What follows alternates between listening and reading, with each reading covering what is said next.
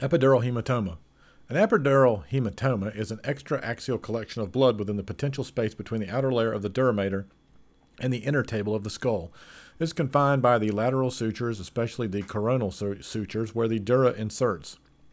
It is a life threatening condition which may require immediate intervention and can be associated with significant morbidity and mortality if left untreated. Rapid diagnosis and evacuation are important for a good outcome. Etiology it, it occurs in approximately 10% of traumatic brain injuries requiring hospitalization. Both traumatic and non traumatic mechanisms can cause an epidural hematoma. The majority of cases related to traumatic mechanism are a result of head injury due to motor vehicle collisions, physical assaults, and accidental falls. Non traumatic mechanisms include the following infection, abscess, coagulopathy, hemorrhage, tumors, vascular malformations. Epidemiology an epidural hematoma occurs in 2% of all head injuries and up to 15% of all fatal head injuries. Males are often more affected than females. Furthermore, the incidence is higher among adolescents and young adults. The mean age of affected patients is 20 to 30 years, and it is rare after 50 to 60 years of age.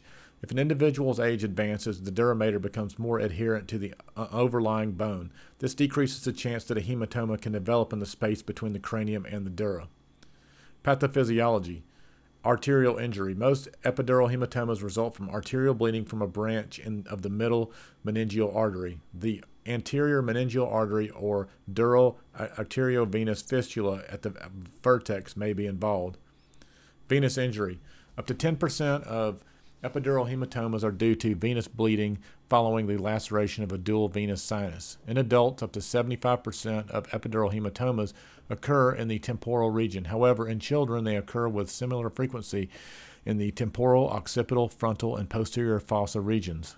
A skull fracture is present in the majority of patients with epidural hematoma. These hematomas are often present beneath a fracture of the squamous part of the temporal bone. If this condition occurs within the spine, this entity is described as a spinal epidural hematoma. Based on radiographic progression, it can be classified into one of the following. Type 1, acute, occurs in one day and associated with a swirl of unclotted blood. Type 2, subacute, occurring within 2 to 4 days and usually solid. Type 3, chronic, occurring between 7 and 20, mixed or lucent appearance with contrast enhancement.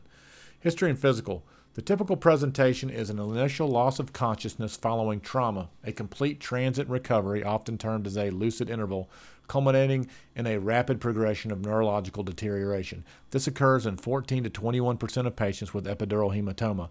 However, these patients may be unconscious from the beginning and may regain consciousness after a brief coma or may have no loss of consciousness. Therefore, the presentations range from a temporary loss of consciousness to a coma.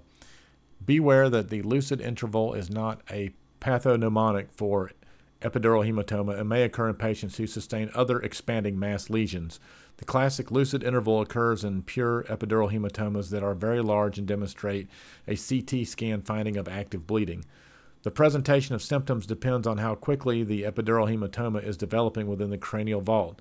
A patient with a small epidural hematoma may be asymptomatic, but this is rare. Also, an epidural hematoma may also develop in a delayed fashion. The, this enlarging hematoma leads to eventual elevation of intracranial pressure, which may be detected in a clinical setting by observing ipsilateral pupil dilation secondary to uncal herniation and oculomotor nerve compression. The presence of elevated blood pressure, slowed heart rate, and irregular breathing. This triad is known as Cushing's reflex. These findings may indicate the need for immediate intracranial intervention to prevent central nervous system depression and death. Treatment and management.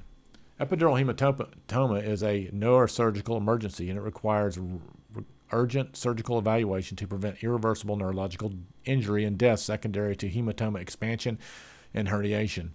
Neurosurgical consultation should be urgently obtained as it is important to intervene within one to two hours of presentation.